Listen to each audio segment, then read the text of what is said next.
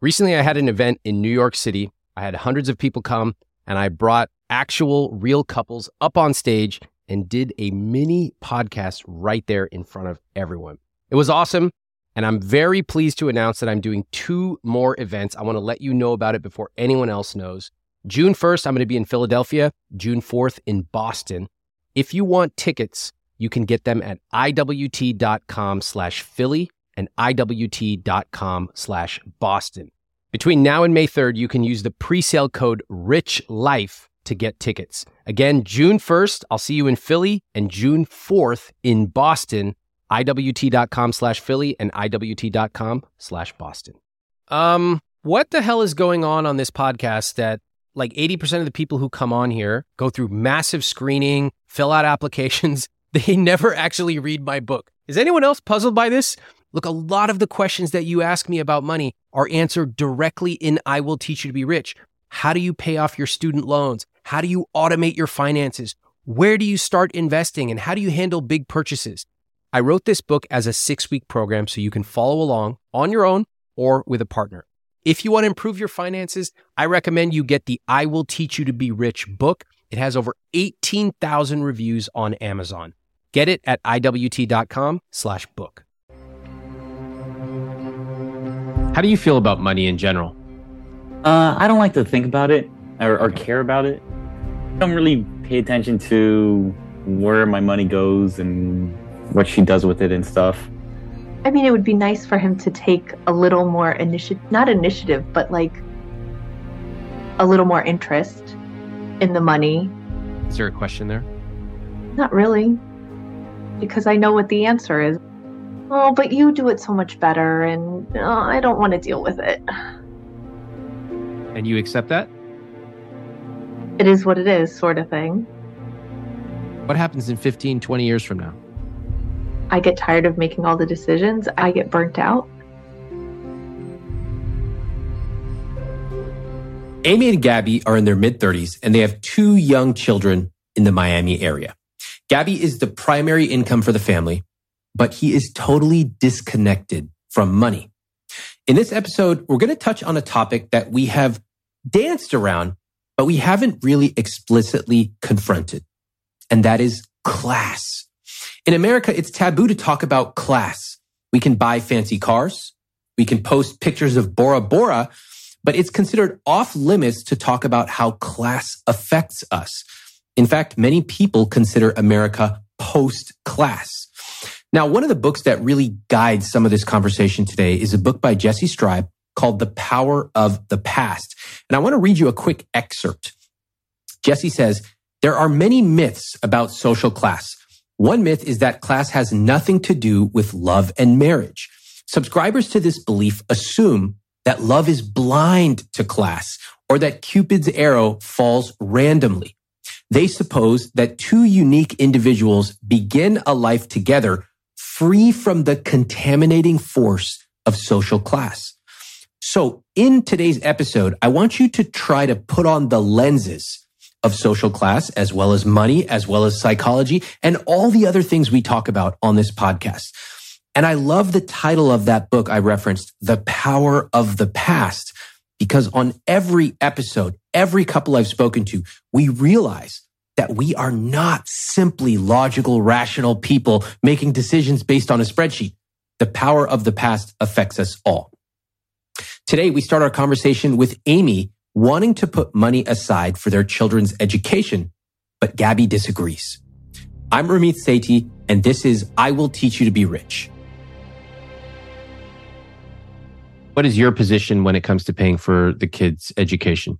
We pay for it. They're ours, they're our responsibility. We should be able to do what we can. For me, for my school, it was always known that I was going to college. Like that was always a given. And I think my parents said to me at one point, like, we'll pay for your four year. Anything after four years is on you. Okay. So I would like to be able to do that as well for our children. Okay, got it. Gaby, what is your understanding of paying for kids' education? I went to a very expensive school. Uh, so it to me, it's like it's like it was a massive burden because I essentially paid for my own school through student loans, um, and then it was a massive burden on me. Like I can't imagine having to pay for like two of my kids. Like, oh no, man, I already went through it myself, and like I feel like I have to go through it like two more times with them. Like, eh, it seems pretty rough on me. I kind of want to enjoy enjoy now and then let them they, they can figure it out i think maybe. And my thought is let's work so it's not a burden for anyone by the time that they get to school. I had no student loans. And when i met gaby he was paying $900 a month towards student loans. So like that was a big like what? You have to pay much like i didn't compute like that just didn't compute to me and i'd prefer to let our children get settled when they graduate instead of having this huge burden. Do you believe you should pay for your kids' college? Let me guess. Some of you instantly said, of course, just like Amy. And some of you said, no way. Kids need to work. If it's just given to them, they don't appreciate it. Some of you might have rolled your eyes and said, pay with what? I'm just trying to get my own money in order. I think your answer is actually quite revealing. If your instant response was, of course, I would be willing to bet you were raised with educated parents in an upper middle class or wealthy household. The idea that you pay for your children's college is a value that is closely held by some of those groups. By the way, if you're Indian, I already know the answer. It is, of course, yes, because Indian parents will spend virtually anything on their children's education. A few years ago, I visited the slum of Dharavi, Asia's second largest slum, where many of the poorest of India's poor live. And I learned there that many parents send their children to the equivalent of private schools. I found it fascinating because you imagine that, oh, like if you don't have anything, you're simply just taking every dollar you have and using it to live. No, no, not the case. And it really opened my eyes to how people choose to spend their money at all different levels of income. Now, if you grew up poor and nobody in your family went to college, it's likely this wasn't even a question that your family ever considered. It would be like rewinding 30 years ago and asking my parents if they prefer staying at a Ritz Carlton or a Four Seasons hotel. They would just laugh. What? We're just trying to get by. Four Seasons. So when I ask you if you think you will pay for your kids' college, this is about more than money. It's more than just a financial decision because your financial decisions often reveal who you are. Let me give you an excerpt from The Power of the Past, again by Jessi Streib. Quote, in general, those who were born into professional white collar families had sensibilities that I call managerial. They preferred to plan, deliberate, mull over, and organize their resources, their children, and their daily lives. Their partners with blue collar roots typically had different sensibilities. Those I call laissez-faire. They preferred to feel free from self-constraint. Rather than wanting to analyze, plan, or meticulously organize their lives, they preferred to go with the flow and live in the moment. My point is that we often think our decisions about money are logical and rational and based on numbers, when in reality, you and I are deeply influenced by the culture we grew up in, the class we were raised in, and the politics we absorbed. Think about the last 24 hours of your life, how you tip, where you live, where you might be going on vacation, even what's in your living room. These are determined not just by how much is in your bank account, but the way that you grew up. So will you pay for your children's education? Your answer to that, I think, is quite revealing. And if you keep probing, you might discover other surprises about your money beliefs. Gaby, what was it like graduating from this university you went to? How much was your debt? Uh, a little over a hundred and twenty thousand. Okay, is what I took out. Okay. 120K. Did you know how much you were taking out when you took it out? Yes. And my school didn't educate me too well, and I took out more than I needed. Mhm. So I kind of used that to live off of, you know, pay rent, food, and whatnot. Okay. So you were paying 900 bucks a month. How long did it take you to pay it off? I want to say it took about a little over 10 years, maybe 11 years is how long it took. It doesn't sound like that much. Well, Uh, because I went aggressive with paying it off the last two years. You both are 36 So- years old. Yes. Yes. Does it sound like, does that feel like a long time to pay off debt? Basically 14 I didn't years? When I didn't have any, yeah, hmm I didn't have, I walked away from school without any debt. So Okay. to me, it's like, I don't like debt. We paid off our cars, we're driving our cars. Like, I don't want to add another payment in. I, I wanted to get rid of the student loans. We got rid of the student loans. We worked through it and it took time. But to me, that's that's one more check that I don't need to write, essentially. What are you making now, Gaby? I make a, about 105K a year. All right. And then same question for you, Amy. When you ca- graduated from college, what were you earning? I was probably earning around 40. Okay. Um, and then I probably got up to about 50. And then when we were having my son about five years ago, I decided to step away. I didn't think the job's stress was worth the money. And I, I mean, I had no, I- no plans of being a stay at home mom, but that's kind of where we are right now. And we're comfortable. So that's kind of what we've been doing. I'm guessing you sat down and talked about paying for their education, et cetera. And what was that conversation like? Was it heated? Was it cool? Did you pull out spreadsheets? What was it like? I honestly don't remember, but I remember it not being heated, just like, oh, that's crazy talk. Of course our kid's gonna go to college and we're gonna cover we're gonna cover what we can. Notice that. That's a huge clue. Amy said, Oh, that's crazy talk. Like the idea of not paying for their kids' college was inconceivable to her. Because to her, in her family structure, that was inconceivable. This is how cultural traditions and rituals and beliefs are handed down. And in a way, I think it's a beautiful thing to see. We can actually see how a family culture is transmitted. She says, of course our kids are going to go to college and we're going to cover it. Gaby, however, does not see it that way. And Gaby, what And do you remember? Uh, I just exactly what you said. Exactly what you said two I want to hear ago. from Gaby. Okay. Another clue. Did you catch that? File it away. Now back to Gaby.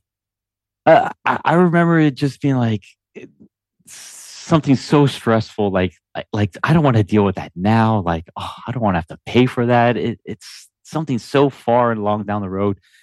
Uh, you know, I feel like our kids could like maybe not go to college or choose another career path or something. Like, I- I don't know if it's worth the investment so soon. You know, it's there's so many unknowns. Okay. And when you said that, what do you remember Amy's reaction being? Um, I'm pretty sure she would never take my financial advice. Why is that? Uh, because I, I, I, I've scraped by, you know, after college. You know, I did fine after right after college, but then like there was some years where I just kind of scraped by. Um, and I I would say I was definitely irresponsible when I, you know, taking out tons of debt in student loan debt. Like, you know, my tuition was like 70K, but I ended up with like 120K, you know. I wasn't really that responsible. I was just kind of taking advantage of the situation. So Taking advantage or taken advantage? Which Oh, one? Mm, both, I would say. Um, I, I, I would definitely say the the school just went bankrupt. It no longer exists. What? Oh. What school was this? Can you tell me? uh, yes, the Art Institute of Fort Lauderdale. What- Didn't you say this was some elite school? Um, I I thought it was. Um, you know, the Art Institute is a fairly known university, and they're very well school, like good schools, and good artists go there. Um, but they also scam their students to take out massive loans. All right. So you had this conversation.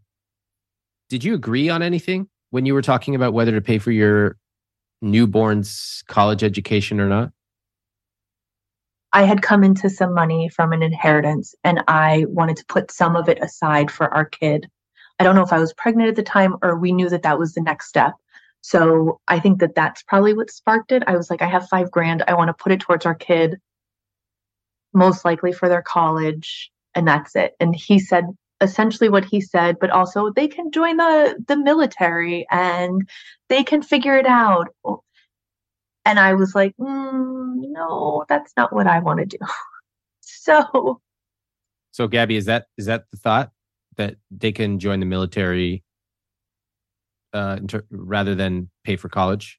Um, I, that option was given to me. I took that option. I I was in the military. Uh, it, you know, there there's alternate routes.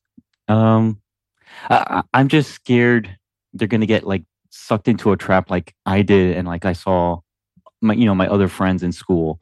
Like Amy knew some of my college friends who went to the art institute as well, and like they don't do as well as me, you know. So I don't want them to get sucked into like some kind of trap like I did. This is a little concerning to me. I'm not sure Gaby is taking the right lessons away from his college experience. And I'm not sure he's really thought this through. I sense a lot of vibes. My college was a ripoff. Some of my friends didn't even get good jobs. Therefore, college is a waste of money and I don't want to pay for our kids. When people get into this random vibe based reasoning, it is absolutely pointless to go deeper. People feel strongly about something. They're not going to change their mind when confronted directly. So I'm going to loop back and go wide. I asked Gaby a simple question.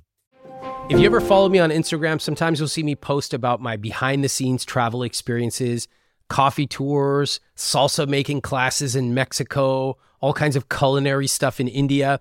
And I'll get a lot of people saying, Where do I find that Kyoto notepad maker that you found? And one place you can find that is Viator. In fact, my wife and I used Viator to book a Segway tour where we took a tour of a new city and we had an amazing experience, something we never would have thought of doing on our own.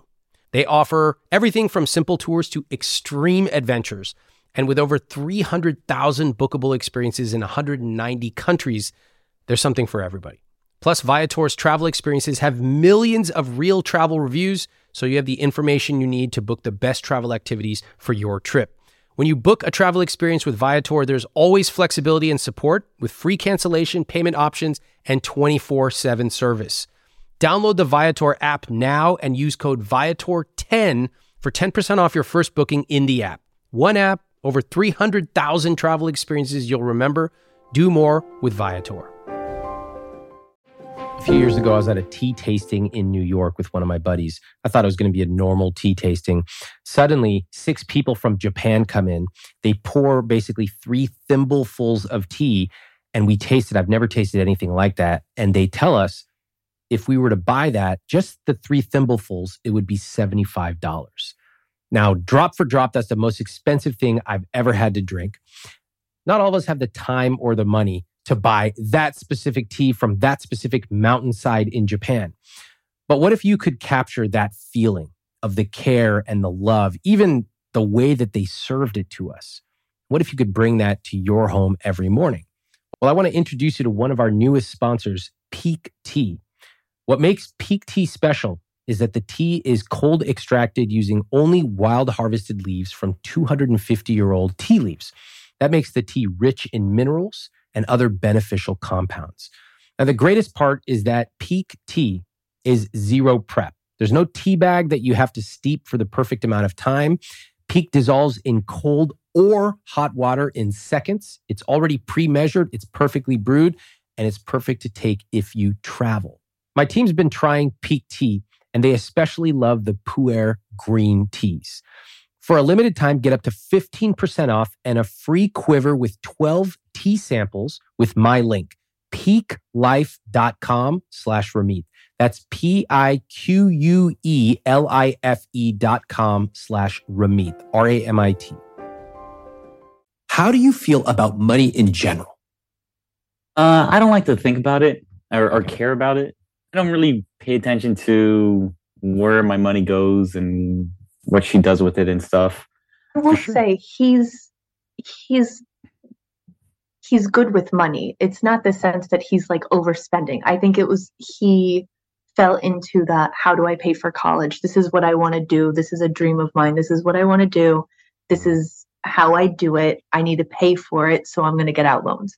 Mhm. He just decides when when I worked when I started to stay at home, I kind of took over all of our finances and I handled everything. So he's very much taken a step back Uh-huh. But when And, we uh, were- A- Amy, Amy, why'd you do that? because I had the time. Uh-huh. we when we got married it was a given that we were putting our money together i we joke around now but i gave him like six grand for his car when we were engaged and some people are like you're not even married yet but it was just kind of a given that my money is his money and it's not that he had nothing he had some i definitely had more but it was ours no matter what I used to stress about the next job, the next payment, when am I going to get money for this, and that constant hunt for work. And then when I finally got this job, not having to worry about all of that was so nice. And then the fact that she's then has all this extra time and then she's taking over everything, I'm like, oh man, this is great. I don't have to, I don't even think about it anymore. Do you like money? Mm, not really. Tell me more. Uh, it. I I feel like it gets in the way a lot. Of? Uh, people making decisions and people enjoying themselves. First of all, if you're in the fire community or if you've read more than five personal finance books, I'm pretty sure your jaw is on the floor right now. To hear someone actually doesn't like money, you're like, what? Why? And I can already see you gearing up to give your big lecture. Do you understand how important money is? It's all about compounding. If you start now and you invest 15%, you also increase that number 1% every year plus factor in raises. And of course, we already know inflation is covered by assuming 7% returns. You can actually have millions of dollars. Seriously. Plus you can layer on some passive. Ah, shut the fuck up, please. Please shut up. Some people just do not care about money. I love Gaby admitting it because he's being honest about it. But I will say, I think there's a twist. I actually think people do care about money if you can reach them in the right way. Probably won't be with a lecture on compound interest though. What I wanted to do was zoom in on an offhand comment Gaby made. He said, I don't have to worry about money. Notice that assumption that if you pay attention to money, you're worried about it. Do you think that I worry about my money? I would assume so. Yeah, What if I told you I didn't? That's nice. Uh, I, I'm assuming you probably have some kind of process or systems in place that you, you've gotten comfortable with that you manage that kind of put all the pieces together for you so you don't have to worry about it. Yeah. Uh, I assume Amy's the one that's doing that for me. Ah, that's interesting. You assume you don't know, but maybe she is, maybe not. Um, I don't know. I, I I think that I'm rich is the way that I see it. So that's why I don't worry about it because I, I I always tell Amy that I I feel like I am rich. Because what? Um, because I I feel like I've hit a milestone where I remember growing up. I I, I was in like a middle class family, and I remember once like my dad hit like 100k. I remember like my mom thinking it was like the biggest thing in the world, and like I, I was like a teenager. I was like probably like 17, 18 years old, and I was like, oh wow. I was like, that's that's what it's like. Like when you get that much money, that's when you're like well off or something. I guess I had assume. Mm. So I remember once I had hit that, I was just like, I hit it, jackpot, baby. Let me translate. In our family, we worried about money.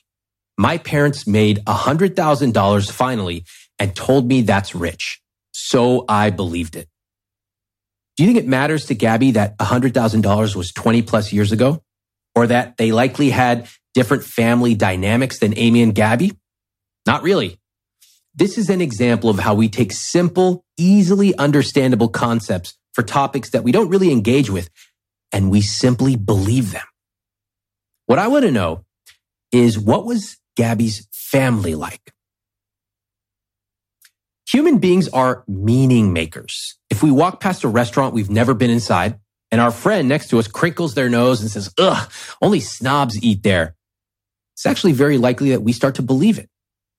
Now imagine that type of meaning making happening over 50 years with thousands and thousands of examples totally unconsciously. That's basically how we go through the world. We see things and our mind tries to make meaning of it. And most of the time it actually works fine. We know to stop at a crosswalk. We know if we see some wild animal, stay back. Fine. In this case, Gaby was told with a quote, big announcement that they made a hundred thousand dollars and now that means they're okay. And guess what he did? As a 16 year old, he accepted it. You think he understood concepts like cost of living, inflation, investments, kids' educational funds, investment returns? Of course not. He didn't need to at 16. It was a simple answer and he accepted it. And that kind of blind acceptance often works until it doesn't. Keep listening. I'm just a little curious about your family growing up. Uh, so, what was it like? What do you remember about money when you were young? Nothing. Like I, I like my dad made money. My mom was stayed at home. She was the housewife. Um, I had no clue how much money my parents made or how did you figure that out at 16 then? um because like that's I remember it was a big thing because my mom had like she was excited like like wow and like she made like a big announcement about it and I was just like whoa wow like you know something like that has never happened because they don't talk about that in front of us How- so that's uh, why it really stuck big out. family, small family. oh very big family yeah How how big? um I'm one of four Okay. um yeah Okay. but my, it gets bigger beyond that Gotcha. And um, d- what was your dad's relationship with money? Um, I want to say probably similar to how I am with it. Like, I remember my mom's the one that would like go to the bank and she helped me open my bank account and taught me how to like balance a checkbook. And like, she was the one that like wrote the checks and paid the bills. Like, I, I she had a desk and an office with paperwork galore and she would she had excel docs and all kinds of stuff Mhm. she's obsessive in that kind of field And your dad? Oh i'm i'm sure he's was just as brain dumb as i am with with my own fin- finances Do you think you're dumb with finances? uh yeah yeah yeah Why? I, I I think I've, you know, I, I I don't really think about this stuff. You know, I just kind of buy what I want. If I want this, I'll go buy it and do as I please and stuff. Let me translate. Money isn't for guys like me. I don't want to worry about it. I don't even really like it. I'm actually pretty dumb with money. I just feel like if I see something I want, I buy it. I find this self handicapping fascinating. This idea that he's dumb with money. The idea that if he tried to focus on money, excuse me, what did he actually say? Worry about money, as he puts it. He couldn't even do it. And really, what's the point? He already makes six figures, so he's rich. So what does it matter? It's like he's created this cobweb of identities to preserve his comfort.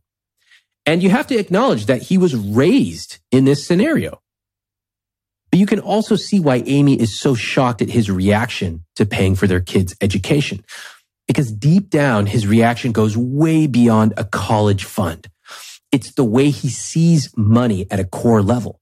And if you go even deeper, the way he sees himself. I want to show you what I mean.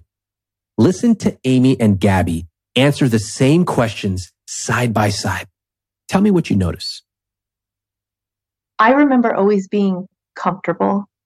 Um, my mother was the breadwinner of the family, but my dad still worked from home. He had his own little business. Okay, well, sounds like the exact opposite, doesn't it? What about travel? Vacations, where would you go? Same place every year. um, it was a it's like a beach condo in a island on the west coast of Florida. So we would go to that beach condo for like a week every year for they're still doing it. We we traveled a lot. I think when I was younger, we it was mostly road trips.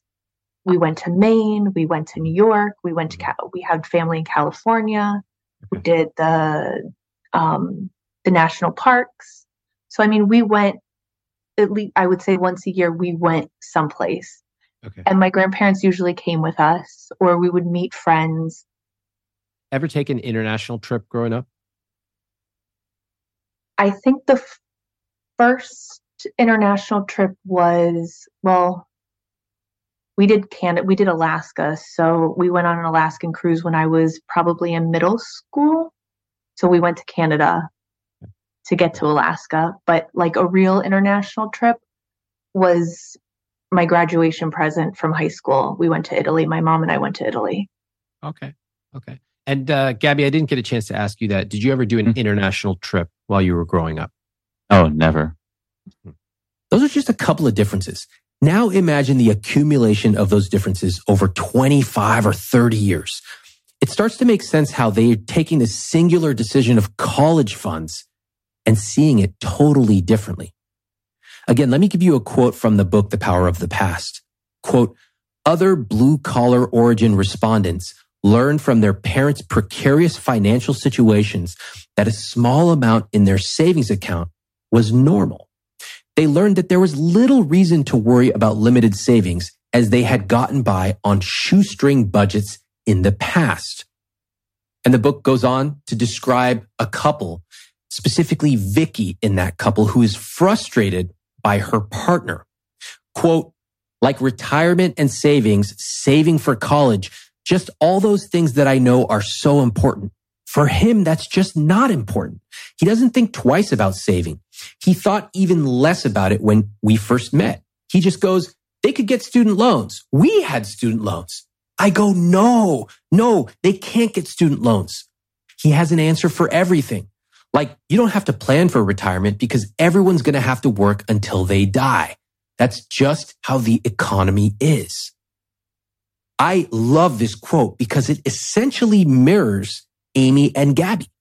And in this book, it explores the class differences and the differences from the past, how all come to bear for questions like who pays for the kids' college. So with Amy and Gaby, I decided to go deeper on their experience with education. I have a friend of mine who's always cold.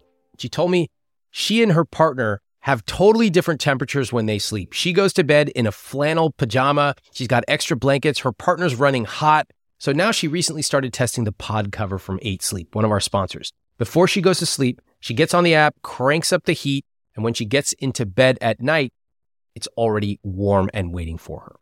The pod cover by 8 Sleep fits on your bed like a fitted sheet, and it collects information. It has sensors. The pod then uses that information to understand what you need to get better sleep. You can set it to heat up or cool down before you get into bed. It also adjusts while you sleep. And you can set it to change temperatures to gently wake you up in the morning. Best part, there are two zones. So if you run hot and your partner runs cold, you can each set your side of the bed to exactly how you want it. Improve the way you sleep by using my link at 8sleep.com slash Ramit for $200 off plus free shipping on their high-tech Pod 3 cover. That's 8sleep.com slash Ramit, E-I-G-H-T, sleep.com slash Ramit, R-A-M-I-T, for a better, smarter sleep. I get tons of email every single day, and I want to give you a behind-the-scenes look at how I manage emails from my team, from my family, and from you. I use a piece of software called Superhuman, and this is an email software that I actually pay for out of my own pocket. It works with your existing email service like Gmail or Outlook. And let me share how it saves me over 10 hours a week. So here are a few things I love about it. First off, it splits my inbox into different streams. So my important emails come into one place. It's not cluttered with a bunch of subscriptions everywhere. Next, I use keyboard shortcuts unlike you barbarians who literally click and peck through every single email. U to mark it unread, S to star it, J or K to cycle through messages. I use keystrokes to schedule messages, like when I want to ask one of my coworkers a question, but I don't want to send them an email on a Saturday. Now, I can work through dozens of emails in minutes using this. And Superhuman just introduced an AI feature which allows you to take a huge email with all these people chiming in and automatically summarize what's going on in a few bullet points. It'll even draft emails for you. So, if you want to buy back your time, Superhuman is a no brainer to me. It's something I spend my own money on and I love it. Right now, all IWT listeners will get a free month of Superhuman. You can get started at superhuman.com slash Ramit. That's superhuman.com slash Ramit, R A M I T. But I really wanted to pursue my art. Um, but like my parents never really pushed my art stuff. They always pushed me to do more, more, I would say like boring stuff. Um, like, like I was really good at math. So they wanted me pushed on that. And hmm. okay. Um, so how did you decide to go to college and choose that college and take out loans? How'd that happen? So I did I did two semesters of community college. I hated that. And then then I decided on my own to join the military. Um, so that kind of took my parents by surprise, but they were happy about that choice. So then I did I did the military thing. Um, hated that as well. Um, and I, I wanted to get out and I wanted to go to school like right away, right out of the military. Like I, I was done with it. I wanted to pursue my art stuff and I wanted to go to the school. And I was like hell bent. I didn't care what was going to stop me. Um, so I got out of the military. I was like, take out loans. I was like, hell yes. I don't care how big, sign me up. We had no. two different experiences with college. Like he said, he didn't, it wasn't a given or it wasn't, you know, to me, at least from what I understood, it wasn't like they were pushed to go to school. Not to say that I was pushed, but it was, it was always you do good in school, you go to college, you get a job. Mm-hmm. And I think with his family, it was more you go to college if you want, or, you know, you should, but I'm not going to push you to do it. And then you go to work. Would you agree with that? Oh, yeah, that's definitely how they're very easygoing like that. I had applied to college on my own, but it wasn't like they're over my shoulder pushing me. I just remember like community college, you just, if you could fill out your name, you could get into community college. And I was just like, woo, yeah, I did it for me, like I said, education, like it was always a given that after high school, you go to college. Oh, that's a given. Yeah. It was, how, how do you remember that being uh, presented? You go to elementary school, you go to middle school, you go to high school, and then you go to college. Amy, I'm curious, what kind of family values do you remember about your family? Education was always important. And then I come from a small family, but we're close to our my cousins who live across the country like family was always important i would go to my grandparents all the time yeah that's a tough one i don't know uh my I, I would say my parents weren't really ones that like talk to us a lot um and i and you know they had like a lot of kids so like I, I kind of fell in the middle so i didn't get and I was like the the black sheep. So why were you the black sheep? Oh, I I would cause a ruckus and all kinds of trouble all the time. Oh, you were you were a bad kid. Oh yeah. Okay. Definitely. Are you still a bad kid? Uh no. you might be the favorite now. Wow. Oh, the favorite? Oh wow. That's cool. All right. I might have helped with that. Uh, I would say something that was really important in my family was like safety and security. That's very good. Okay. Yeah. Great. So okay, so what do you guys like buy safe cars, live in a safe area, that kind of thing? Um, I, I just I, I remember a weird thing about my house I didn't notice till I got a little bit older is that my house had bars on the windows. Well, well your dad was, was in law enforcement, right? yeah. Okay, so that probably has something to do with it. Amy went to Italy for a graduation present and Gaby grew up with bars on his windows. How did the two of you meet? Online. Okay. And when you first started talking, when you started talking about your families and how you grew up and things like that, what occurred to each of you? Um, I noticed she she's definitely closer with her family uh than I am with like with like mine. Like especially like like her, her mom, and her grandmother. They're like the three of them are like interconnected and joined. Um, and you talk to one, you talk to all. and uh, uh, that that's what like really stuck out. That was like um, that relationship. Like I, you know, I didn't have a relationship like that. Um, so that is that's really something that stuck out to me. Cool. That's great. Great insight. Amy, what about you? When we first met, it was like pulling teeth to get information from him, and I, it seemed like a very different family than mine. How so? I'm Jewish. He went to Catholic school.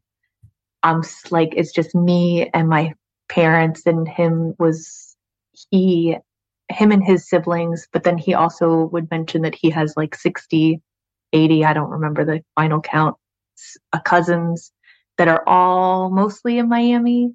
Wow. So I was like, oh, that's not like I had cousins that ended up moving, but it was kind of me and my parents and my grandparents. Hold on. And this he- is crazy. You have 60 cousins? Uh, okay, I, I don't know the exact number, but hi- Catholic Hispanics they make a lot of babies. So, one thing that I notice about the way that both of you describe your upbringing is it seems like your family values were quite different. Oh yeah, I I I, I grew up a bunch with around a bunch of like Hispanics people. Like to be hundred percent honest, like by the time I met Amy, she was probably like the second Jew I ever met. Mhm. Going to Catholic school and church and all that. Um, and then like her nod and like having all these different holidays and stuff. It was just like, what? Yeah. So I, I I knew that right there. I knew was definitely completely different. And what was that like for you? Because if she was the second Jewish person you'd ever met, it must have been quite a different experience. Different holidays, different food, different rituals, just different ways of communicating around the dinner table. Did you welcome that or was it like uncomfortable for Mm. you? Uh yeah, I I definitely welcomed it. When I met Amy, like I had always you know, change and something different was always exciting and Mm. I was like always open to it like, sure, I don't care. Hanukkah? Yeah, what is this? I'll do it. Latkes? Latkes? I love them. They're great. Amy, was that your experience too? With him, yeah. I mean, he was open to it. uh, Not very religious, but we do celebrate the holidays, and he was always like, "Oh, what do we learn this time? What's going on here?" So he was always open to it and never saying anything bad or like, "Oh, we're doing this again." There was never any of that. That's cool. I like that. And Amy, what about for you meeting his family, who must have been different from your family? What was that like? so his family as we went over didn't do like big family reunions but thanksgiving that was like the big what the heck is going on because it was 90 of them at my mother-in-law's house and i was just like oh thanksgiving for us is like six people Right. we have a turkey and that's it and this was like a full cuban spread turkey rice and beans everything and i'm like oh my goodness this is a lot of people and you're related to everyone it was a it was an adjustment with that but i mean his family was always very welcoming to me Mm. so i didn't have any issues with anything Well, you know, what I love hearing these two examples is you two are blending and creating your own family, your own culture, your own family values. I love that. And I bet it's just naturally happening. I bet if I uh, shadowed you for a couple of days, I would discover a bunch of values that you have. You don't even realize it. I think what excites me about getting the chance to talk to you is that you can be more intentional with your values. So you can choose whether it be education, whether it be cooking together, family reunions, whatever you can choose. But with money, it seems like you are mostly recreating what your family taught you. And because both of your families were quite different, it's not really gelling. Do you both feel like there's any connection between the way that you were raised and the way that you think about your own children and their education? Oh, yeah. Yes. Can you explain what connection you see? Because it was a given and it was the next step. I believe it's the next step. And that's ultimately why I decided to go with the 529. And it, it took me so long to get to to set an set up an account for my kids because I figured the 529 it can go to what they want. It doesn't lock them into a certain school like the program that I used or that my parents used for me. But it's it's just what's next and you're responsible for I'm responsible for putting food on my kids' table. I'm responsible for sending them to college. That's kind of how I view it. It's just another responsibility that if we're able to, we should be able to we should do for them. Okay. What about for you, Gaby?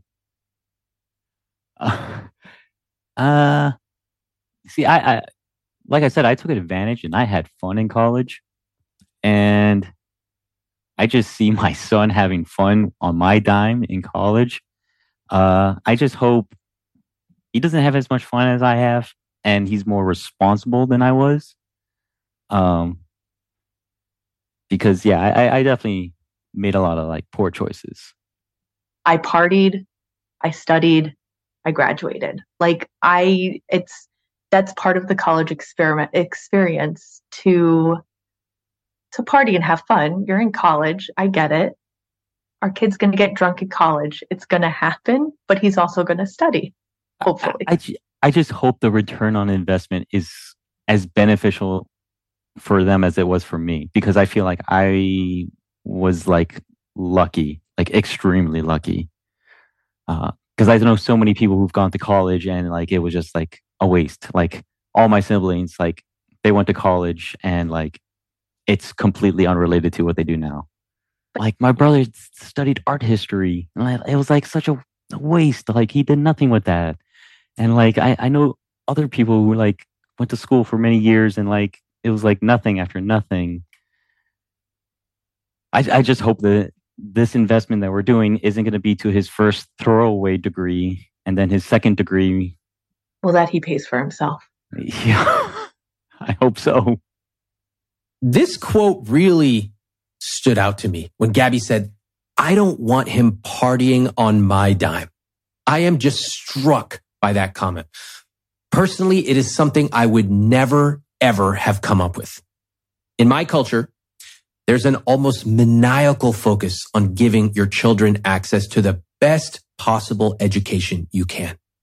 The idea of considering them partying on my dime is so foreign to me. It is inconceivable. Now, I will say that this maniacal focus on education can be taken to an extreme. Some people go into debt to pay for their kids' college, which is not a good move.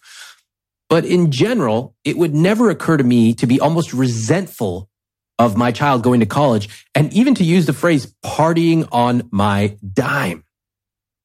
Think about the different phrases that you might use that come from the way you were raised. And in this conversation with Amy and Gaby, notice the dynamic taking place, by the way. They've now backed up into their respective corners. I was raised like this, so I think this. Well, I experienced that, so I think that. If you are a business owner, listen up. As your business starts to grow, you and I both know what happens. Those things that you used to do manually start to break, they start to take up all your time, and you decide, I'm going to look for some automation. The things you used to do take a week but how do you automate these things? Well, if this is you and you are in charge of your business, there are three numbers you should know 36,000, 25, and 1. 36,000, that's the number of businesses that have upgraded to NetSuite by Oracle. NetSuite is the number one cloud financial system. It streamlines accounting, financial management, inventory, HR, and more. 25, NetSuite turns 25 this year. That's 25 years of helping businesses do more with less, close their books in days, not weeks, and drive down costs. And one, because your business is one of a kind. So you get a customized solution for your KPIs in one efficient system with one source of truth. You can manage risk, get reliable forecasts, and improve margins. It's everything you need all in one place. And as you know, I like to see all my numbers in one place. That's exactly what NetSuite can help you do. Right now, download NetSuite's popular KPI checklist designed to give you consistently excellent performance absolutely free at iwt.com slash netsuite. That's iwt.com slash netsuite, N-E-T-S-U-I-T-E to get your own KPI checklist. iwt.com slash netsuite. How many of us have come to the horrifying realization that the thing on our to do list that we've been procrastinating about for months actually only took us like 12 minutes to do? For a lot of us, it's making a doctor's appointment. And I find the same thing with money. People tell me they want to protect themselves, they want to protect their families, but they bury a list of things they need to do and then they forget about that list. Look, if you have a family, you need to get life insurance to protect them. Okay, let's do it in a matter of minutes and the way you can do that is through this episode's sponsor, Fabric by Gerber Life. Fabric was designed by parents for parents to help you get a high quality, surprisingly affordable term life insurance policy in less than 10 minutes. Get your personalized quote in just minutes, then apply when it's convenient for you. It's all online, do it on your own schedule. You could go from start to covered in less than 10 minutes with no health exam required. If you're not sure if you need insurance, you can take Fabric's quick 60 second quiz to find out.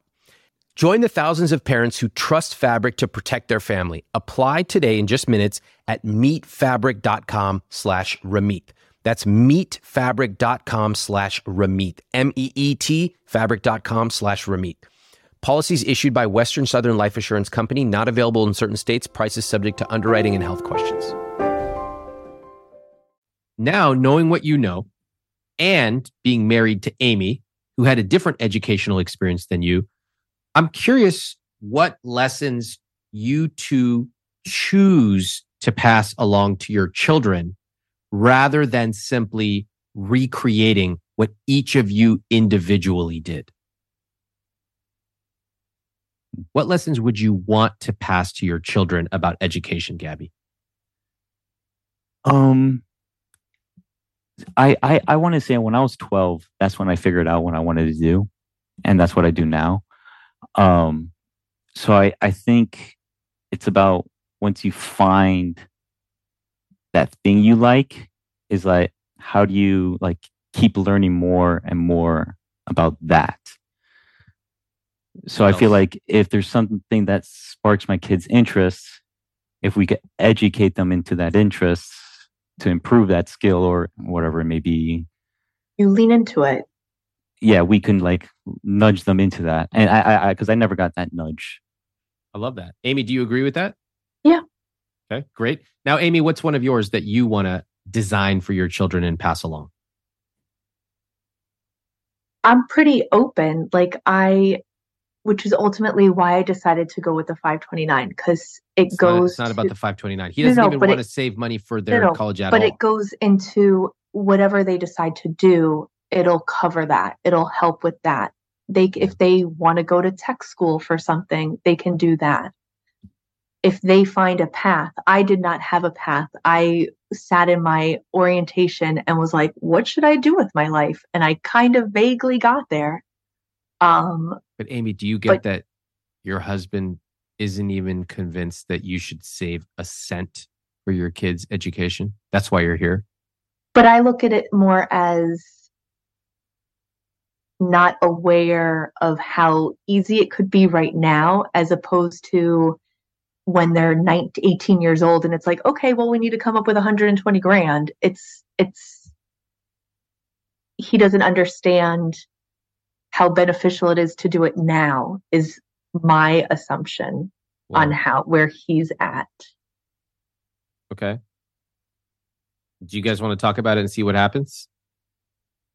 Because I'm sure you can sketch out a compound interest chart for him and show him How do you think that conversation will go, Amy? It'll go with at the end of it, he'll be like, "Well, just do whatever. It's you're in charge of the money."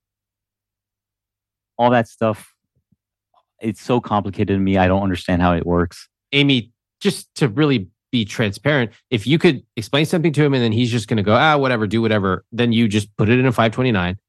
Why are we here? Because I want someone to tell me what to do with the money. We seem to have a lot of extra money, which is a good problem to have.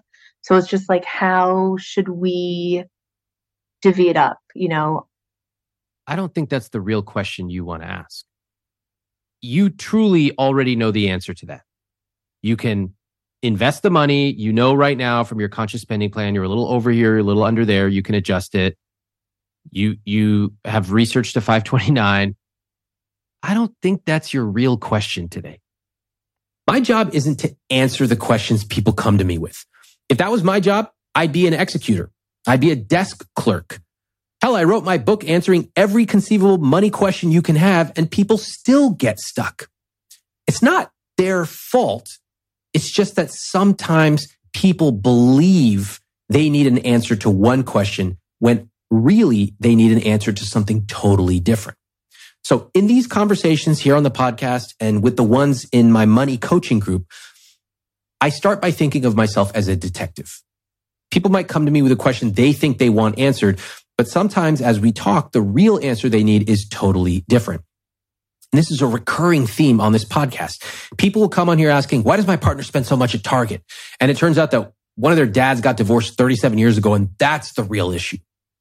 I think this is such an important point for you to use in your life because often you walk into a room thinking your job is to answer questions, but your actual job is something totally different.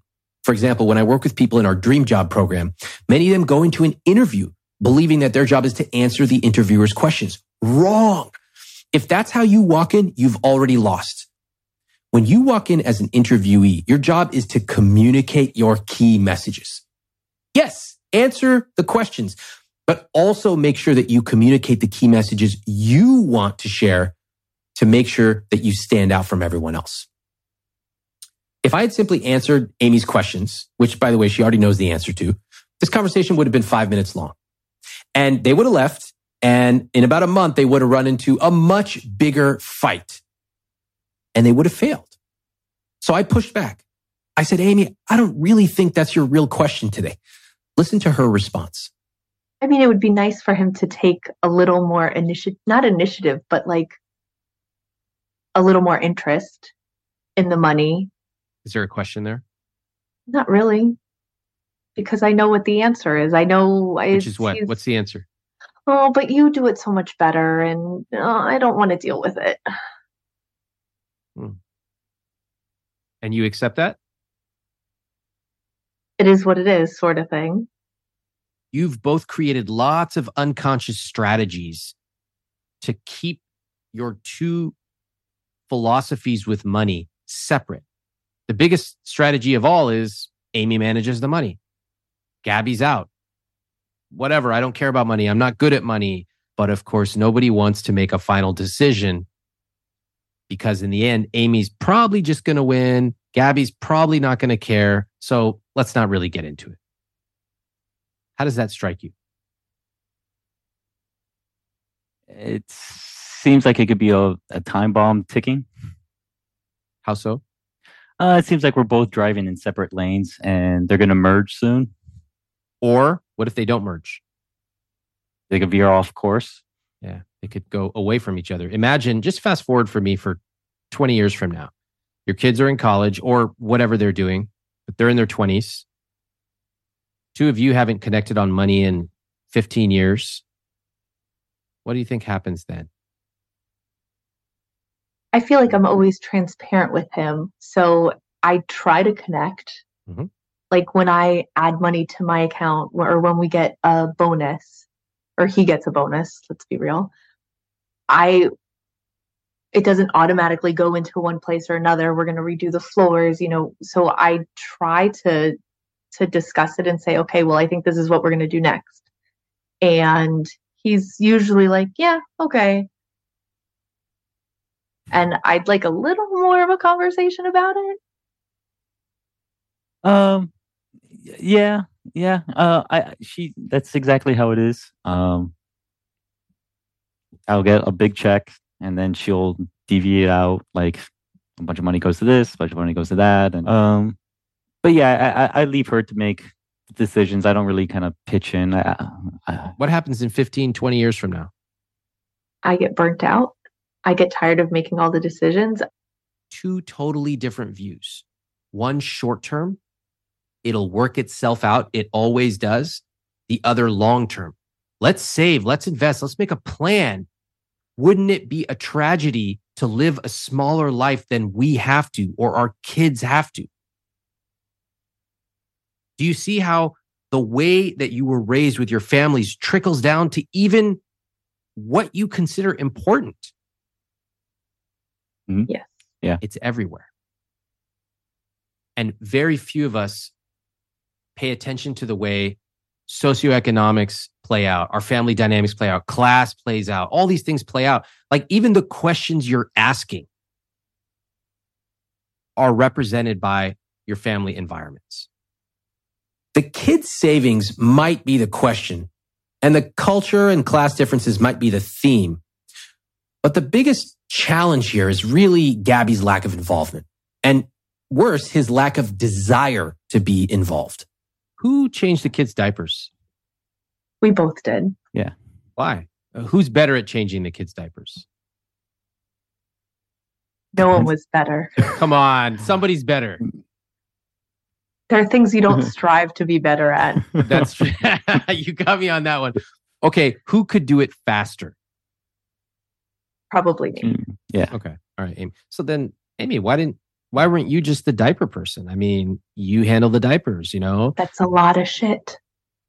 It's not that I want him to take on responsibility of like, okay, well, you decide what's going to happen here. It's just a conversation, Oh, a more of a dialogue oh. as opposed to Hmm. you set up this, you set up that, I set up this. mhm, It's mhm. just a this is where our money's going. This is what we're doing. What do you think we should spend the next bonus on? Gaby, what do you think when you hear Amy say this? Uh, it seems like she's got a lot of stuff planned. Uh, and I'm I'm I'm on the passenger side, on for the ride. What does that mean? Uh, I take what she gives me and I, I accept it, and I just kind of nod and smile. It's kind of like we sync up and then go away. Yeah, Amy? I don't think he ever really syncs up. He just hears it Mhm. And says, "Okay." Yeah. Well, why would he? There's no reason for him to get engaged with money. What is the reason for him to learn any of this? Can you think of one? because it's our life. It's our life. It's what we decide to do with our money. Like I said, we travel. It's mm-hmm. it's your we're paying for it. We're using our money to figure it out. So you should have some sort of understanding of what is going on with your money. Amy, do you think his dad ever showed any interest or excitement about money ever? Not really, because I think he just focused on I do what I like to do and I get paid for it. And Gaby, you told me you feel what about money? What's that word? It starts with an R. Oh, I'm rich. Yeah, you feel rich. So, Amy, let me translate for Gaby. Gaby grew up with a dad who never really engaged with money. Mom took care of it. And by luck and by hard work, Gaby has made it. He is rich. He's married. He has two children. You can afford to go on vacations and the kids are going to schools. It's great. What reason is there at all to engage with all this weird, confusing stuff about money? Just knowledge to know what's going on, just to be aware of what you have. It's great to feel rich, and by no means are we struggling, but it's good to know where we can go and what we can do and how the money will get us further in life. You may have grown up with that value. Ask Gaby if he grew up with that value. Did you grow up with that value? I was completely unaware of it. The real question today is not about a 529. It's not even about where should the money go. It's about how the two of you see money. You see it profoundly differently. Amy, your perspective is we have a set amount. We need to automate it, invest it, save for the children, plan vacations, get the floors repaired. Like we could do all this stuff. We have money. We could do it. We could take control of it. Does that sound accurate? Yes. Okay. Gaby, your perspective is we made it. We are rich. We can buy the things we want to buy. We go on nice vacations. House is good. Kids are good. If we need more, it's there. And why worry? Does that sound accurate? Oh, yeah, definitely. Do you see how those two lenses on money are profoundly different? Yes. Yeah. Okay, pause here. If you were me, how would you proceed from here? What would you do? Amy has admitted she wants Gaby to be more involved with their money, to take initiative, to do it for the knowledge. Gaby says he already feels rich. So why worry? If you were me, what would you do right now? Let's watch what happens. So, Gaby, walk me through your net worth. Tell me about those numbers. So assets, uh, four hundred sixty-eight thousand in What is that? assets. Oh, that's like our house, um, cars, um, What kind of cars do you have? uh, hybrids. I got a Prius. She's got a Accord hybrid or something Honda like that. Accord, yeah. Thank God. All right. Anyone who gets a Honda gets an automatic high five from me. Well done. Round of applause. Thank you. Honda lovers, come together. Okay. Very nice. So your net worth is about $350,000. You're both 36. All right. How do you feel about that? I feel like that's not accurate because our house is extremely overpriced right now. Wow. And finally, a, it- a accurate homeowner comes on this podcast. Most are all delusional. Oh no, I I uh I put some new um covering laminate and it raised the value fifty thousand dollars because I saw it on HGTV. Oh my fucking god! You're about to have a real realization when you mark that thing to market. Never mind. You, Amy, are actually. Can you please say it louder for all the homeowners listening? It's ridiculously overpriced right now If that's true, why don't you just sell it? Because then we would have to buy a ridiculously overpriced house. She's preaching to the choir. Can I get some gospel music in the background right now? Does everybody hear mm. this? All the people who go, I'm going to buy a house. I'm going to be so rich. And then I go, Oh, that's cool. You're going to buy your primary residence. That's cool. And you're going to treat it like an investment. They go, Yeah, because real estate only goes up. And in America, real estate, it's the greatest investment of all. I go, Okay, interesting. By the way, when your house price goes up, if it does, and you factor in all costs, if you do, which you don't, let's say you make a $100,000 profit or $500,000 profit. How are you going to get that money out? If you sell your house, where are you going to go live? Most homeowners do not want to go rent again. And if they sell, they're selling into a higher market than when they bought. And they just look at me and they just blink. And you know what they say, Gaby? Something you said earlier on the call. We'll Oh, they're rich. it out when it happens. Yeah. God, I fucking hate that. All right. Thank you, Amy, for the refreshing. I feel like I just Listerine my mouth. I feel so fresh and honest right now.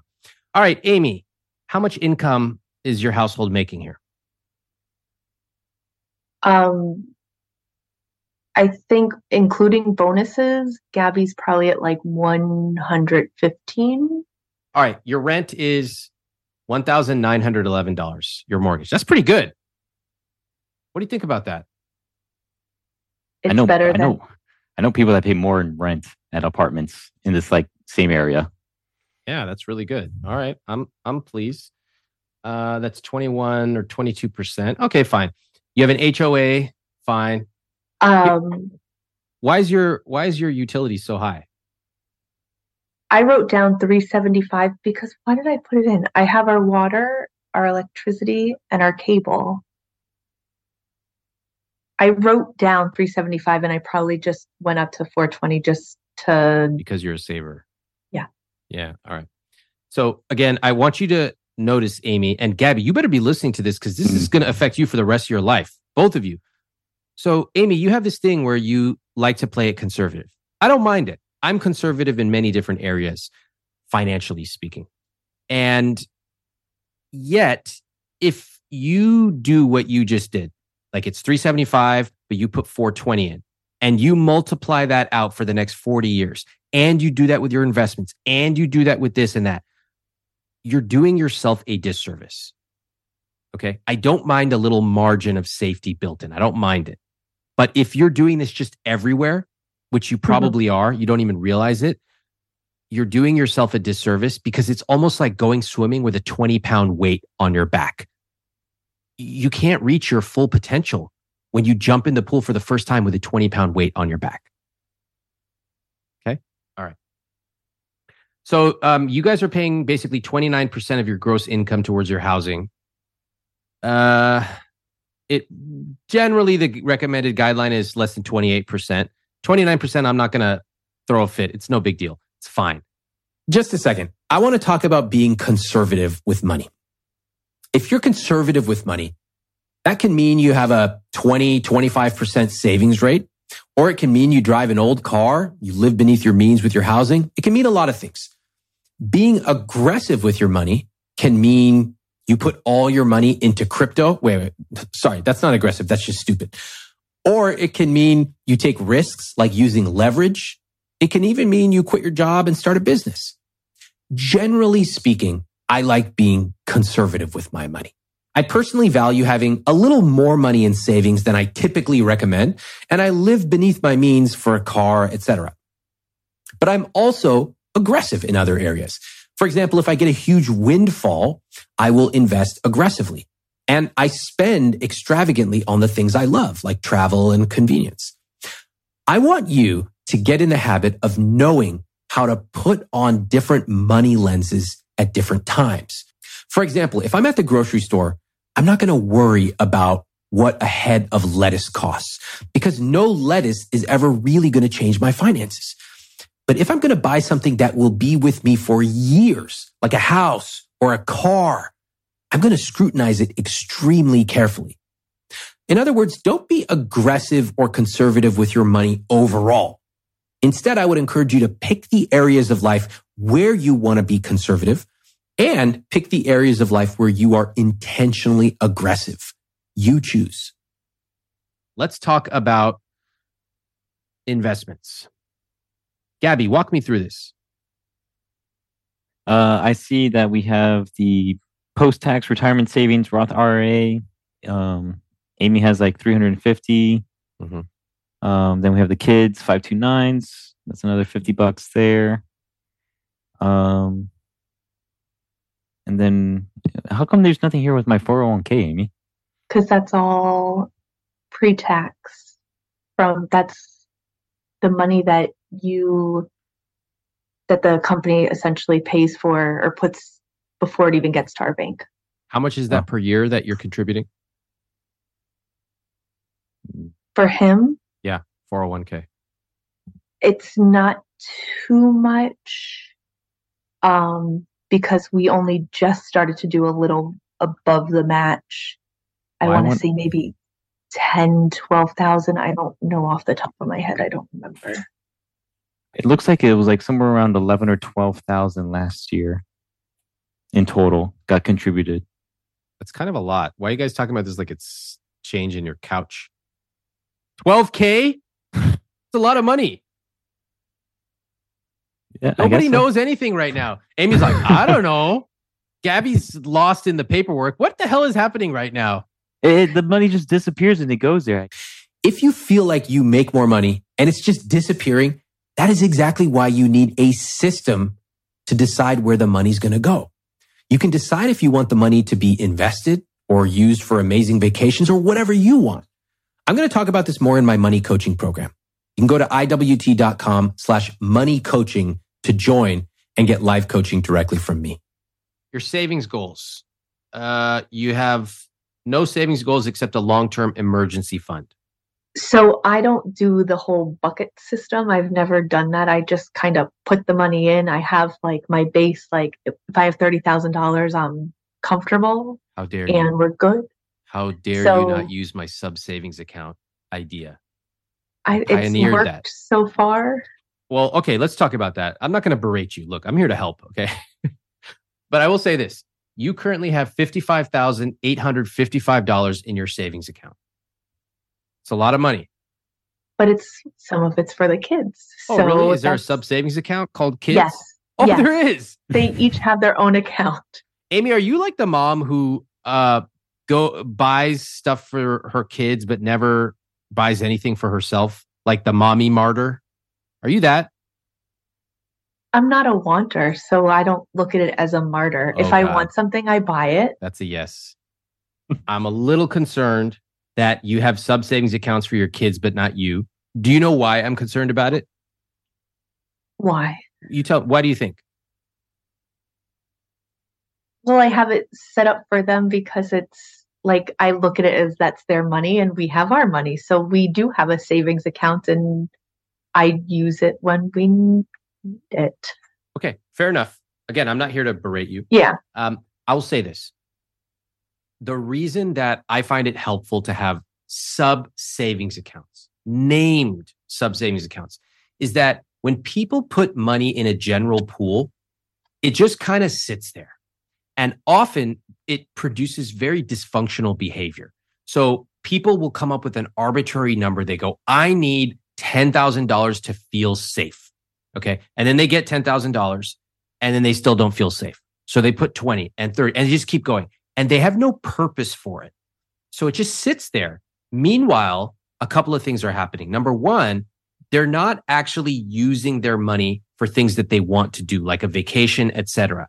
And if they do go on vacation, they'll just arbitrarily pull it out of there without understanding if they actually had enough or not. That's problem number one. Problem number two is actually more serious, but more invisible. They often let money sit in their savings account at the expense of investing it and that therefore lose tons of money due to low investment returns and inflation. You can imagine, Amy, that this account, which is now 55K, might grow to 100K, maybe 150K. Now, in a way, you should be applauded for that. But in another way, that's money that could have been deployed and used elsewhere. That's what a savvier investor would do. Mhm. What do you think about that? I kind of like the bucket system because there's been many times on vacation where I want to indulge a little bit more, and she'll be like, "No, no, no, no, no, don't, don't." Like, uh, just because you know the vacation itself is expensive, we don't need to go do this extra excursion or this because it's super expensive. But I think if we had a bucket system and we dedicated like this is the vacation money, who cares? It's there. Let's just pull out of it. So I guess that's why she's kind of scared of pulling out of the really big bucket for everything. But I will say that that is something that, and I even mentioned this to you, I don't know if you remember, but I said I would like my rich life to be when we go on vacation to do more things. So we go on cruises a lot because it's really close and it's an easy trip for us.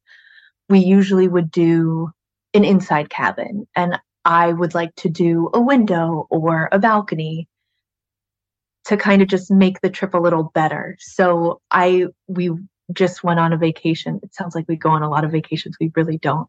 But we just went on this trip and we did an outside room and I think we did a few more things than we normally would. So that's I've accepted I've I don't know the right word. I have taken that into light of how we use our money.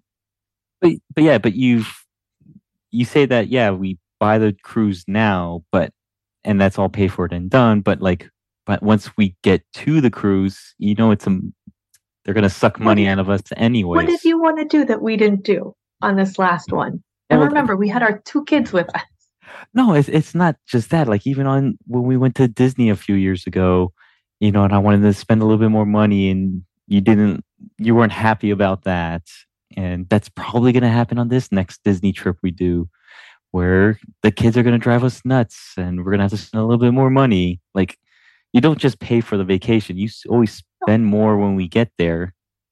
And uh, I, I, I know you're always a little bit tight when we get there. That's when you start really pinching the pennies. When we went on vacation, my souvenir was a postcard. Like we were not wanters. Like my parents told me, you get a postcard. Look at this fun thing that you have to look at. I didn't get a T-shirt and a this. Can I, can I point that. something out? Yes. Amy, what was the entire purpose of what you want on this podcast? What is it? To be more aware of where we're at. For him to be more aware of where we're at and well, for him to doing. be more engaged. Yes. Okay, and fine. he's being engaging. Yes. He I... is being highly engaged. Gaby, I really appreciate you. That last entire thing about your perspective on the sub savings accounts. You know what I love? I love that you have a point of view. You go, you know what? I really would like sub savings accounts because of this reason, this reason, this reason. So I love that.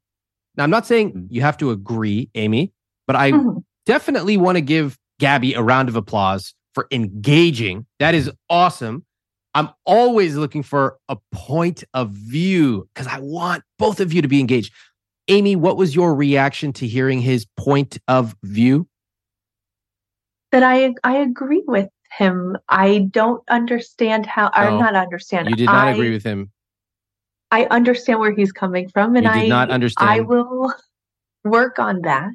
Wait, I'm just asking a question. Not what do you want to do. I'm saying what was your instinctive reaction to his comment? To explain it away. Yeah, I, re- I don't think I realized I even did that. Exactly. What do you think we're doing here right now? Exactly, Amy. He has a point of view. If I'm in your chair, I'm going, oh my God, he's getting engaged. Let me talk about this. Hey, uh, Gaby, why? Tell me why. Oh my gosh, I never thought about that. I didn't realize that I did that. You know what? First of all, when we go on vacation, I want us to both feel great. I never want either of us to feel like we're wanting, as long as we're within reason. But we have money, we save it. We should be able to enjoy ourselves if it's getting an extra drink or an extra excursion. So I'm really open to changing things. If you think we should have a sub savings account for vacations, I'd be open to it. I'm, I'm still trying to process it because I, I never really thought about doing it that way, but gosh, I guess I'd be open to it. How do you think that differs from what you said, Amy? No, no, because if you look at my other chart, I did separate a vacation and a regular savings. So I still not answering my question.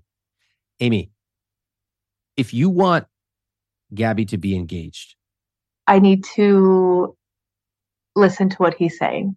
Exactly. And you probably need to welcome his input, even if he disagrees with you on a couple of things. Mm-hmm. Honestly, I actually happen personally, you know, I happen to think he's right because the sub savings account, I have a lot of reasons for it, whatever. But my opinion is not what matters here. It's the two of you coming up with your rich life system together. Mm-hmm the way I would be thinking about it if I'm in your shoes is saying, is this a deal breaker for me? Because if Gaby comes along, he goes, I think we should put 98% of our money in Bitcoin. No, we're not going to do that. Okay. That's a deal breaker. But he's saying something quite healthy.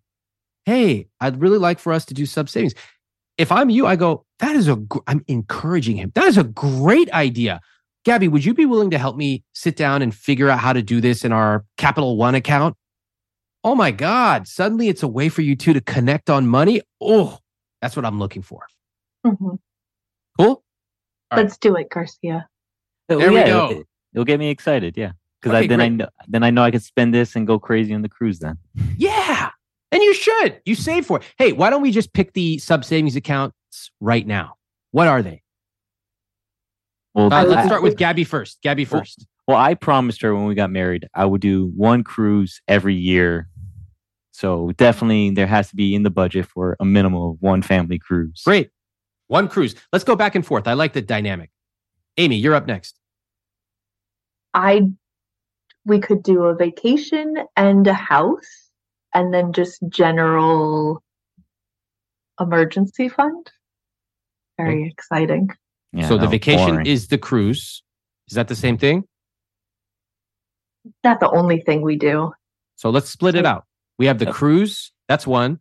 We Uh, have like well, we have like Orlando parks. I think she's assuming like going to like Disney and Legoland. Like we, we we're planning on doing a lot of those like kind of trips for the kids. Theme parks. Yeah, theme Let's parks. be yeah. descriptive. I want to be descriptive because I don't want to call it vacation. It's just too weird. You take too many vacations to just call it vacations. So we got the cruise, we got the theme park.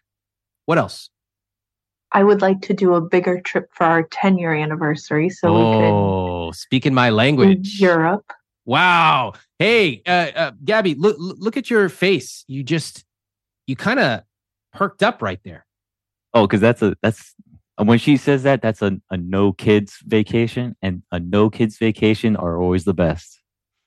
Um, anyone hearing the big clue, the deafening clue? Amy, what does that tell you right there? That we are working together, I love that. figuring out what to do. And Yes. And and what gets Gaby excited when it comes to money and saving and spending? Vacation What kind of vacations?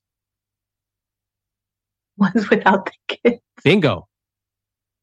So let's talk about that because guys, I'm always hunting for the thing that gets someone excited about money. 10 year anniversary, book it. I love it. You put money aside, you you you should talk about where you want to go and then reverse engineer how much it's going to cost. You know, I've talked about how to do this before. But this kid-free vacation is really giving me some ideas. Why don't the two of you take it and run? Let me hear you talk about it. I know she mentioned Europe. Where, where would you like to go in Europe? I would love to do the Netherlands and Holland and that area because we haven't done that before. I haven't done that, and I know that's not some of the areas that you've been to. Oh, okay. Uh, I don't know what I don't know what what's happening there. It, it just sounds like cold and boring. What would you like to do? I don't know. I want to. I want to have like exotic food. That's why. I re- that's why I really want to go to Japan because you know how much I like sushi and all that. And, and then of course all the underground arcades in Japan. You know I got to go there. I'm open to go wherever you know that. So Mhm. we can look at that and see what we can do. I, I, Okay. I also I do have a cousin in Japan, so we can always see him there too. I got you cousins go. everywhere. Okay, first of all, how did that feel compared to the first time? More scripted. I like uh, Because we- specifics. Specifics are good, more scripted. I'm like, well, that's not the answer I thought I was going to get, but okay. you know what? Sometimes if you're in a conversational rut or a dynamic that you can't seem to shift out of, sometimes scripting is actually okay. And you just make fun of it. You go, okay, this guy Ramit, he told me we got to use these weird scripts. So sorry if it sounds a little theatrical. Dear Gaby, where would you like to go? And everyone's kind of like in on the joke, but Mhm. guess what? It still works. It still works. So I don't mind if it felt a little scripted. Honestly, I just want you two to feel positive. I felt Mhm. a lot better listening to that. And my favorite part of that was when uh, Gaby, you were like, "Mm, I don't really like the Netherlands. And then Amy, very, very skilled response. Amy, do you remember what you said to that? I'll go anywhere. I will try I love to travel, so I will get to wherever I want to go eventually is There my you go. thought. That's great. And you asked him, where would you like to go? You tossed the ball back to him. That was such a beautiful dynamic. You know, it's funny how resistant we are to scripted conversations. And it echoes what I've said a lot that many of us are more comfortable doing something that we're failing at than doing something new that we might possibly fail at. So we keep having the same kind of conversations instead of trying a new approach, like a scripted set of questions, which might feel weird. But to me, weird is going through the next 40 years of life, not being able to talk about money. That's one of the reasons I wrote the new journal. So I could share a bunch of provocative questions and scripts for you to think about money in a new way. And if your partner gets a copy, you can both work on it independently and then bring your answers together and compare them. Talk about money in a way that you've never connected on before. Sometimes I think We just need a little help to have these conversations. Now back to Amy and Gaby. How much is a trip to Japan going to cost? Ballpark it for me. Just so you know, Sure. I, I looked up the prices of airfare. It looks like about two thousand bucks per ticket. That's Okay, one maybe way, eight to nine grand, ten grand. maybe ten. How many years till your ten year anniversary? Two. Two. Ah, okay. So this starts to become something you really want to think about. Here's how we did it. You know, we did we had the exact same thing. 10 year anniversary for my wife and me. In your case, I would do back of the napkin calculation. I would look at airfare. I would figure out basic hotel prices. Where where do we want to stay? Maybe you care about hotels, maybe you can economize there food places, how many days you're going to go, things like that. You basically, and then I would add on 15%, maybe even 25% to account for things I didn't count for, like taxes. You know, taxes in hotels and airfare is quite expensive. Factor all that stuff in. And then you're going to come up with a number. Let's just say it's 15,000. If it's happening in two years, that means you divide by two. That means you need to save 7,500 per year.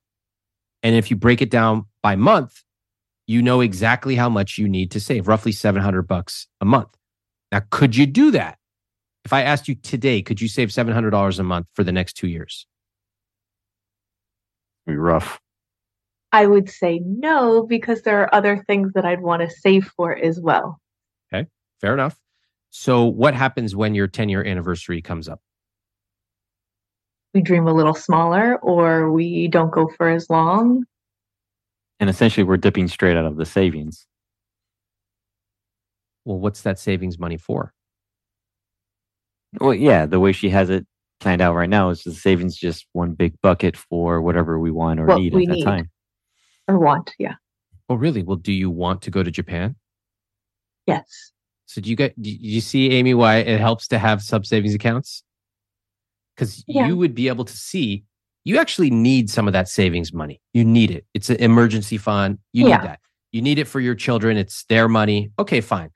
But the rest of it is not clear how much is there. And so you can't have an honest conversation about should we go to Japan for an extra two days or should we get our floors done? And that's a conversation that I think would be a really healthy, fun conversation for the two of you. In order to get there, step one, split out your sub savings accounts and put the amounts needed for each. Two, calculate how much your dream Japan trip would be. Dream. And then you have the information to be able to decide hey, maybe we can't do the dream. Let's chip away a couple things, shorten it by a day, kill this type of hotel, whatever. But I have a feeling that's very possible the two of you, I think you should do something special for your 10 year anniversary. 10 years is amazing. I think you should celebrate it. So, a couple of suggestions. One, do you have to wait two years before you take a child free trip? No. no, Okay. Okay. Gaby's very excited about saying because one of our cruises next year is, is child free. Good. Great. Great. And I'm glad because when I asked, you know, what sort of child free places might you go, you had a lot of really exotic ones, which I love. But I also think sometimes it's just about the two of you connecting. And it could be like an hour away staycation. Mhm. Could be super cheap. But I when I saw Gaby light up with the idea of a child free time, I thought to myself, wow, if I'm in this relationship, I am creating a money rule that says something like once a quarter, we are going to have at least one night child free somewhere outside the house. How does that sound to both of you? Awesome. Good. That's that's what we're talking about. here. That's how we use money to get excited. That's how Gaby, you start to get involved. You start to ask really great questions. Hey, you know, I'm curious, why are we putting this much in our 401k? Or could we save $100 here and put it towards our child-free trip? That would be really cool. So you get engaged. Amy, what do you think about that? I like it. I can get behind that. So how much do you currently have invested? Um, he has about 48, 43, 48, somewhere around there. 48. I have a- what? thousand. Okay. And just give me the total amount. Okay. Um, fifty. I would go like fifty-five Okay, thousand. How much are you investing every year? Ballpark is fine. I would say ten to twelve, but this would be like the first year we're actually doing that. Let's just say 10,000. Be conservative. Okay. All right. And you two are mid 30s. So let's say you have 30 years to grow it. Okay. What should I choose for the interest rate? Something conservative. Like what? We usually say like seven to ten percent, right? hmm 7% is good. Eight, you could make an argument for. We would not use nine or 10. Those are what's called nominal. That doesn't take into account inflation. So seven is the number I use. It's conservative. So you end up at 65 with this much money. L- look at Gaby's face. Gaby, read that number out loud. Oh man, that's a that's a lot of digits. That's like 1.4 million dollars. Yeah. What do you think about that?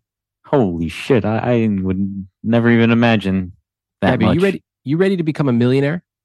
Uh, I already feel like one, but this is like, this is like, you know, you feel like you're a superhero because you're a little kid, but this is like you actually become the superhero.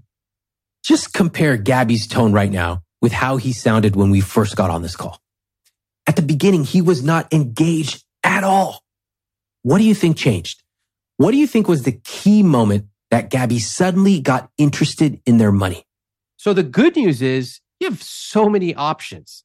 Like if if I were to tell you, I want you to hit the 2 million dollar mark and I want you to take your cruise and I want you to go to Japan. Do you think it's possible? Now that I see these charts and numbers, it's- it it seems possible with Okay. some balancing out of little numbers here and there. Agreed. Amy, do you think it's possible? Yes. Okay, Seems great. very. It just seems like it's very doable and easy for us to get there if we just adjust our numbers. Love it. And uh, what numbers might you adjust? Not saying we have to do it right here, but what numbers might you adjust? How much we invest, how much we make. Mm-hmm. What else? Well, I, I- I would say it's it's the buckets. It's like these big things that we want to do is put those numbers on the table so we can like look at them um and make sure that we essentially can meet those goals for those projects and vacations and stuff. Yeah. Um I, I think leaving those out in the ether is stressful because it's unknown. But I think when you put it put the numbers down and you actually just look at the numbers, I think it kind of like eases the pain. Amy, what's that smile on your face? He's getting it. He's getting it, but also you're getting it. I think that's amazing. Mm. Yes. It- It becomes like a puzzle, and the two of you get to design how the puzzle works. It's your life, it's your rich life. Final thing I want to talk about is saving for your kids' college. So, with all the things that we've talked about, I would love to hear the two of you discuss how you might make a decision about the kids. how do you think that we should assist our children and make it so they can do what they want to do and get to where they want to do go with us being able to do the things that we want to do as well. In regards to their education, no like in addition to us traveling and us assisting them and being the people that they want to become and I, I mean, I think the best way to get me excited is if we can, because I don't want to get, I don't want to be stuck like my mom was stuck with, like, be stuck with our kids for years on end and they never leave the house. So, what will get me excited is if we can get our kids, because I, I think staying at home in college is like the worst thing ever. They cannot stay home and go to school. So I think mm-hmm. what will get me excited is that they leave the house and go to school elsewhere. I don't care if it's an hour away or like on the other side of the country. I would be excited if they had an education and were able to venture off our house for their education, that will get me excited. If we can come up with a plan that can push them to get out of here and get an education, I think that's a, a good goal for us to have. And I think to get to that goal would be to assist them how we can and help them get there. My parents helped me and I went away to school. I Uh, may have come back, but I I had the tools and the diploma and things that got me out of the house. And it's all coming to my realization. My parents didn't help my sisters with their college or any of that. And that's why they were stuck there and still stuck there. And it's now coming clear if we do invest in their education that we won't be stuck with our kids till they're 30 also. So, yes, this is actually getting me excited now. Wow. Round of applause for both of you. That was fantastic. I really love both of you smiling. I loved both of you talking. Gaby, I loved you making that connection. Never thought about it. 36 years old. You never realized it until just now. The dynamics of what played out in your family. Mhm. And think about how many other invisible scripts or hidden messages you carry from your family that you've never thought about. And think about how those might be affecting you today. So when Amy's sitting here saying, let's put some money aside for the kids, and she thinks she's talking to you, it's almost like you've got a screen up and she's talking to the invisible script from Gaby's family 20 years ago. This is where the two of you get to really have some great, honest conversations. Use the journal that I just created. Out, talk about it. Both of you fill it out and you can compare. Some of those questions in there go right to the heart of this. What did my parents teach me about money? What would I change? Who do I admire? And the two of you sit down and get a glass of wine, go somewhere without the kids, talk about it, and go, oh my God, I never realized that until now. And it's almost like the two of you are putting on new eyeglasses. You can finally see each other in focus. Yeah. It's a beautiful thing. Gaby, if there were one thing I would want you to take away from today, it is that you walked into this call believing that the opposite of ignoring money is worrying about money. What do you think it is now? Um, it seems like you could get being aware of it can get you excited. Yeah, love that. Love that. Being aware doesn't mean you have to worry about it, but aware means the two of you can talk about it joyfully. You can Mhm. spend an hour a month doing your rich life review. That's in the journal. You talk about fun things. Oh my gosh, this cruise. Look at the pictures. I found some new pictures of the cabin. Hey, I think we should do this cabin. What kind of cabin do you think we should do? It becomes exciting. I love this conversation with Amy and Gaby because it allowed us to dig into the power of their past. Again, I want to encourage you to pick up this book, The Power of the Past by Jessi Streib. I found it to be extremely insightful. Also very controversial. There are a lot of things in there you might not agree with, but to me, that makes a fantastic book and a fantastic way to engage with some of these concepts that are often taboo in our culture. Now, I received a follow up from Amy and Gaby after speaking with them. You can read the full follow up at iwt.com slash follow ups. But here's what they said. Today, we were able to sit down and reallocate our extra money in savings to go towards our investments and our newly formed buckets. Since our emergency fund currently covers six months, we will focus on savings for our house, cars, our annual family trip, and a big kids free trip we will try to do every two to three years. Once we land on a place and get approximate prices, we'll adjust our savings rate to match it accordingly. This gives us more time to save up for Japan. I love it. And you can get these very same buckets using your conscious spending plan, which you can get for free at iwt.com slash episode 70. Thanks for listening to I Will Teach You to Be Rich. I'm Ramit Sethi. Please follow the show on Apple, Spotify, or wherever you listen to podcasts. If you haven't read I Will Teach You to Be Rich, my book, pick up a copy.